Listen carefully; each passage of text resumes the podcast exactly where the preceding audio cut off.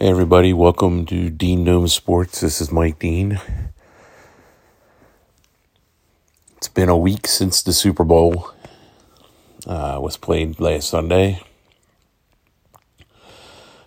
Uh, kind of anticlimactic game, to be honest. Uh, 31 to 9. Not much of a game. Uh, Tom Brady was Tom Brady. The goat doing goat things. Uh, Todd Bowles made a great defensive game plan going in and executed it with precision. But I think really the uh, glaring questions that need to be asked after the fact is what was going on with Andy Reid and the Chiefs you know, his whole coaching staff, what was wrong with Pat Mahomes. I mean, we all know he's got the, he had the turf toe, but I think there was uh, even, you know, something more going on there. I mean, there was just, you know, because he was running, it seemed fine. I mean, he might add a little bit of a limp with, with, after some of his runs and stuff, but I mean, he, he I saw that he ran an estimated 500 yards in that game, just running away from defenders and stuff. So, I mean, if the turf, you know, he, he obviously got the right cortisone injection to help him with the turf toe to keep him pain free for the most part. So, what kept him from making like the throws that he was, you know, what, what, why couldn't he connect with the receivers that he was uh, throwing to? Um, that that's the big glaring thing in my mind that that that I came out of the Super Bowl with was, you know, um, yeah, Todd Bowles did a good game plan on him. You know, he, he let Kelce room free in uh, underneath stuff and made sure that Kelce couldn't beat them, you know, long.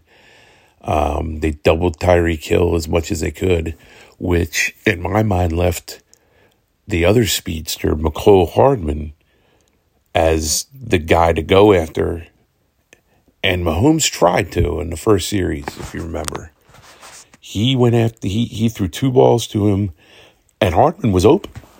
He he he had Green in front of him on both of those throws. If Mahomes connects on any one of those, he's roaming free for a touchdown easily.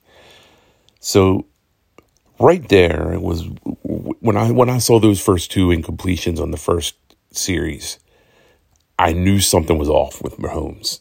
Just he, you know, 99 out of 100 times he makes that throw, he hits he hits Hardman in stride, and and he's that and that guy is you know blast blowing by everybody to hit to the end zone. Both of those throws if he connects with them. So if that were if if, if that had happened, that, you're talking about a completely different game. You know, Kansas City goes up by seven. And, you know, Tampa Bay. Maybe they have the same game plan. Maybe they don't. I don't know. Maybe they don't run the ball as much at that point. But and what do you know, Andy Reid. Why wasn't he running the ball? He just stopped running the ball after halftime. They they were down 21-6. You know, their offense had been putrid. You know, they they weren't. You know, Mahomes was running around like crazy. And when they did run the ball, they were they did okay. I mean, they they, they gained yards and had decent drives, which led to two field goals, obviously. But I mean, when they got the when they got the field goals, those drives were made possible by the running of the ball with Edwards Helaire and Williams. So I mean Andy Reid you're down 21 to 6. Don't you make a halftime adjustment to to say, you know, maybe we should shorten the game here first possession, he doesn't even call a run after halftime.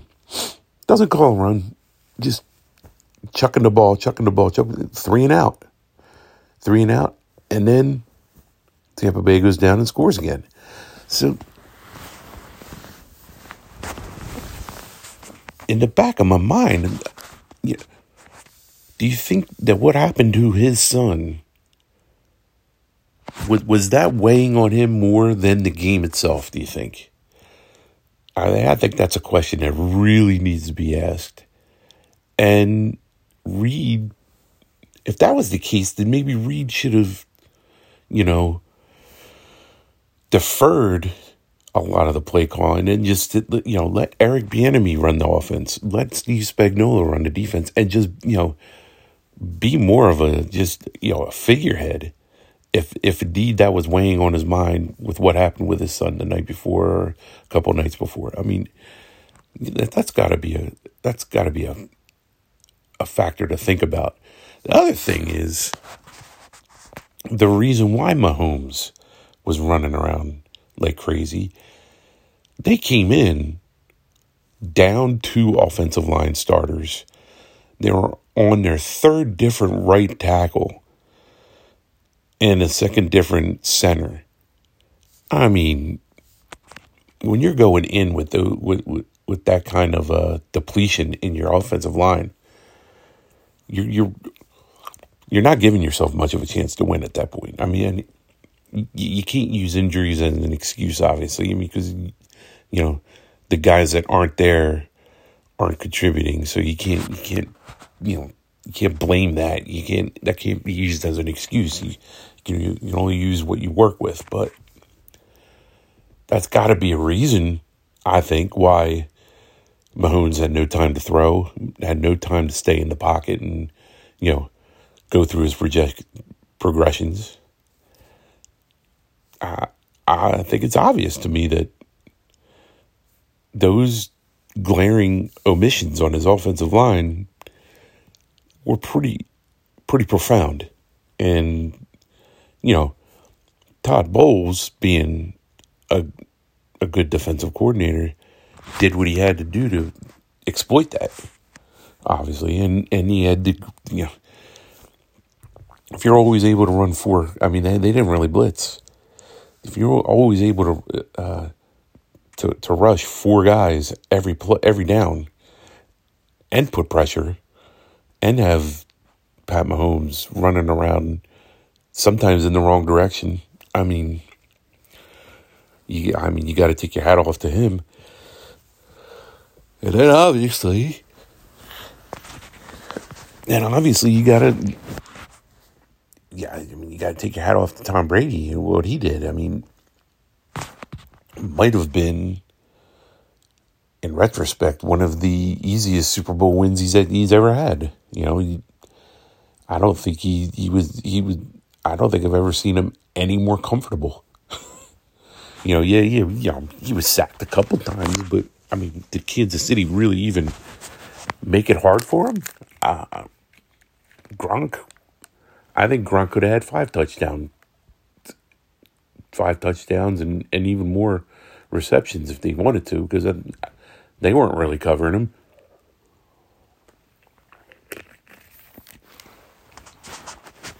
I mean, was, was Evans even a factor? You know, you know, Brown had a touchdown, and you know Godwin had his catches, but I mean,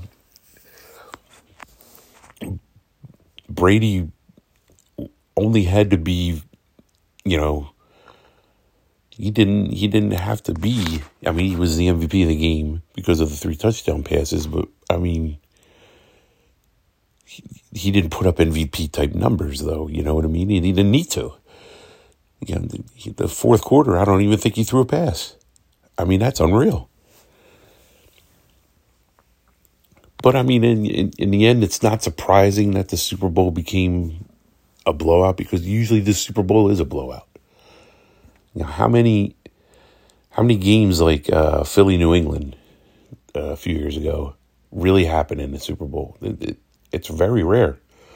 It's very rare that the Super Bowl would come down to a last play like in Buffalo and the Giants uh, back over you know 20 30 some years ago that's unreal you know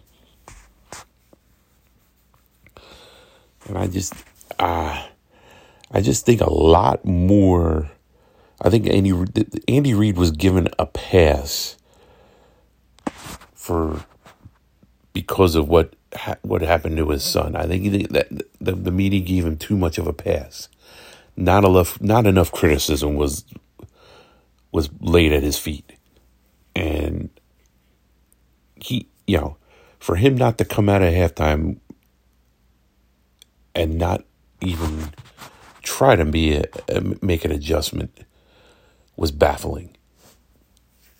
And I think that's that's going to be my glaring that that's going to be my take from it is not as much you know yes Brady is the goat yes all time the best quarterback ever.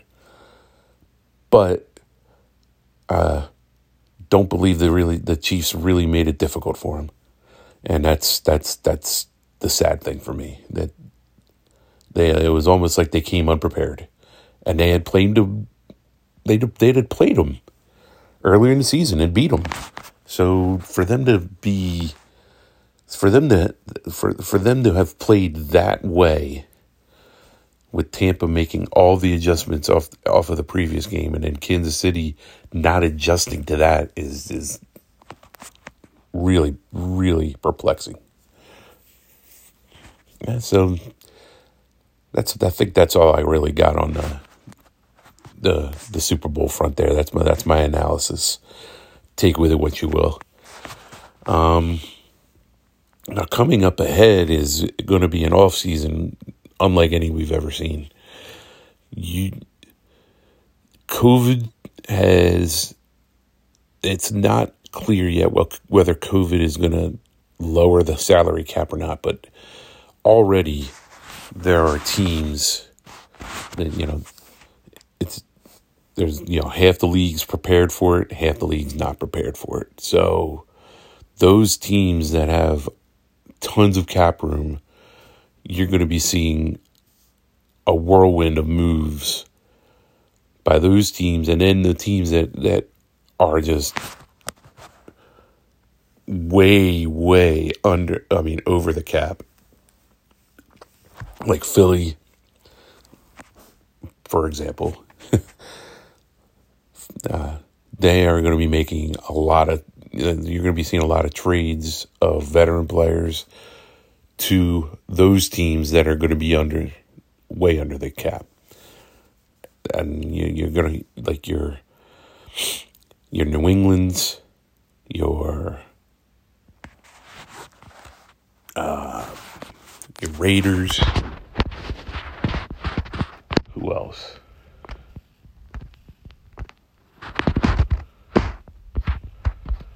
um Jaguars. The Jaguars are going to be the team that has the most cap room. The Jets, Colts, and Patriots. And with the Bengals rounding out the top five there. So those are going to be your five teams where teams that are going to be cap scrapped like Philly, like New Orleans, like the Rams, Packers and Falcons, well, they, they're going to be looking to trade anybody that has a, a, a relatively high cap number and looking for draft picks. So I mean that those type of deals are just going to come at a flurry. When is NFL free agency?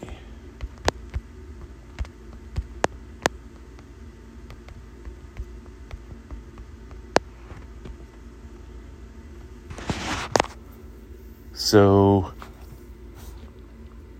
you're looking about in, in about another month.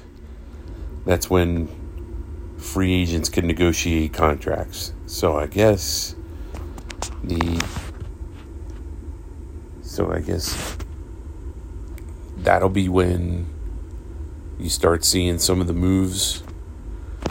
Usually it's right right around there when when free agency starts and then you'll get a flurry. You'll you'll you'll get a you know a plethora of moves right away. Then it'll cool down, and then right at the draft at the end of April is when, you know, moves will start back up again. Heading into that. So I think like when you look at the you know the, the teams that were in the Super Bowl, uh, Tampa Bay is still under the cap, so they they're they're going to be able to do some stuff, even though they have a lot of free agents, a lot of free agents on the defensive side. Uh, Fournette's a free agent, Godwin's a free agent, uh, Gronk is a free agent. Gronk will come back because Brady's back. That's I think that's an obvious, but. Uh, I think what Tampa, you know, with Tampa Bay, you're probably going to look at they're going to let Godwin go because Mike Evans signed a really, really uh, long term, big time deal last offseason. So they're not Godwin. They're not going to be able to keep Godwin and Evans. You know, two number ones, two number one receivers. That's just not not going to be feasible in a salary cap world. Um, and defensively, you got to think that, you know, some of the veteran guys they might not be able to bring back, like Ndamukong Suh. Um, who else? Let's look at Tampa Bay.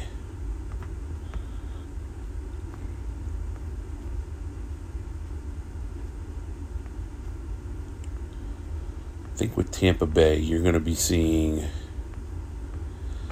Uh, yeah, think you're probably going to have see them release one of their big offensive linemen that's making money, Donovan Smith. Um, Jason Pierre-Paul is probably not coming back. He's he's going to make making too much money, and they'll probably wind up trading OJ Howard, who, I mean, did he even catch a ball this year? I don't even know, honestly.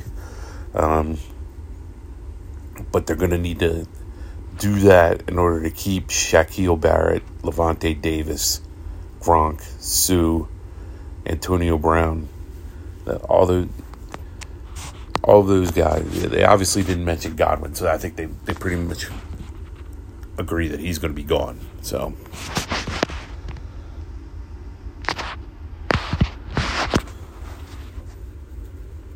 but uh, preliminary, just you know, researching the teams and stuff. I, the, the the the two teams that I think that are going to be making a ton, a ton of additions, you know, via trade and and and free agency are going to be the Colts and the Patriots. Look for the Patriots to make a big play if if if if indeed Deshaun Watson is still on the market, I think they want him bad. They want him bad, and they want to surround him with as many, you know, as many weapons as possible. Um, the Colts, there's still talk of the Carson Wentz uh, going to them. Um, I don't even know at this point. And the the fact that that the talk is that the, Eagles are willing to swallow 30 mil in cap space is just mind boggling. I don't see how a team could run that way. And, you know, uh, that basically tells me that they're going to take a loss for the season. Which, okay, but in the NFC East, they could still win the damn division if they take a loss. You know, that division is so bad. Even if they decide, okay, the, the, this, you know, we're, I guess, in a tanking situation, well, if they somehow win six or seven games, they win the division. The division is putrid. No, I mean, the the the, t- the top team in the division as far as salary cap room is still Washington unreal. What are these? It almost, it just almost seems like these general managers on these teams are literally thinking that they're playing fantasy football in real life. It's it's unbelievable. I don't I don't get what's what's going on with, with some of these teams. I don't, and honestly, I don't get what's really going on because I mean I'm seeing all sorts of reports. I don't know if they're true or not, but there's there was a report circulating last week that Russell Wilson was disgruntled. I mean, come on. Well, and he wanted to be involved in personnel decisions. Um, this is like I said, it's, this this is not fantasy football. You know, you're the quarterback. You play on one side of the ball. You don't have a say in what happens on the defensive side. Sorry, it's not not your place. And I mean, you, you know, maybe for trying to protect you offensively on the offensive line, or maybe with you know skill position, you know, you could be a consultant, but you you're not getting the final say because you're not signing the contracts. It's, it's simple matter of fact. No quarterback has that power. Tom Brady doesn't have that power. Now, Tom Brady does have the power to go to the GM and suggest, hey, you know what? I'd like to have Rob Gronkowski as my tight end. Okay, we'll talk with Rob Gronkowski and see if we can find a way for him to fit under the salary cap. Because that's what's got to happen. You cannot go over the salary cap, or else you lose. You get fined a lot of money you yeah you get you get fined in the millions, and you get then you lose draft picks. So that's that's the stuff that's going to be weighed on by all of these teams coming up here. Is you know how do we improve the team that we have and stay under the salary cap? When there's talk of the salary cap even going down because of COVID. A lot, of, a lot of decisions, and with the Eagles, oh my gosh, they're going to be. That's going to be a completely different roster next year, and not for a good reason. You can, it's going to be very, very young. Um, so, and briefly, what I saw is, uh, you know, the Chiefs, I believe, are gonna are are right at the cap. They're gonna have to. All these teams, all these veterans, all these veteran players are gonna have to restructure their contracts if they want their teams to compete next year. Uh, I even thought maybe Buffalo was going to be a player, but they're they're right at the cap number. They're going to have to they're going to have to cut some veterans loose in favor of youth to get to, you know to get under the cap. So and it's it's just good. The the the the the the, the moves that will be made by uh, all the teams in that league and and the, the uh, the frequency and the, the flurry of it, you're not going to be able to keep up with it. it, it it's it you're gonna your head will literally spin if you try and keep up with it. And I mean, I'll try and make sense of it when it happens, when it, when it all happens. But I mean, yeah, good luck to me.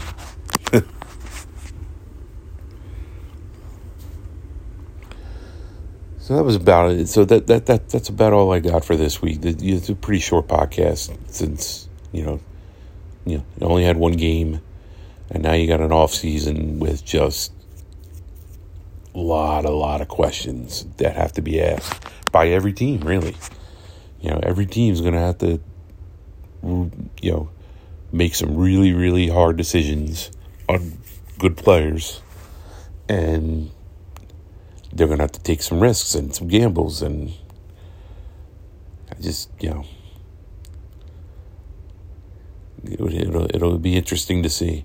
it'll be interesting to see next season if they decide, you know, they'll let the fans actually come back and watch the games. That's going to be another thing, you know. Ooh.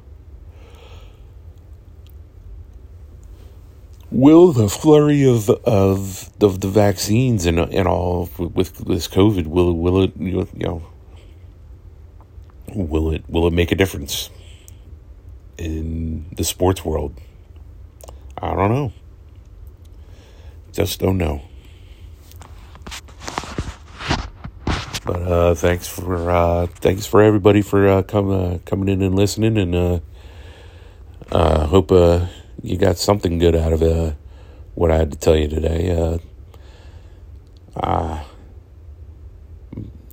my uncertainty with the uh, off season just it, it, it it looms large. I just you know I don't think we'll ever see anything like what what will what will indeed happen with all the trading and and whatnot. It, it'll it'll be a whirlwind.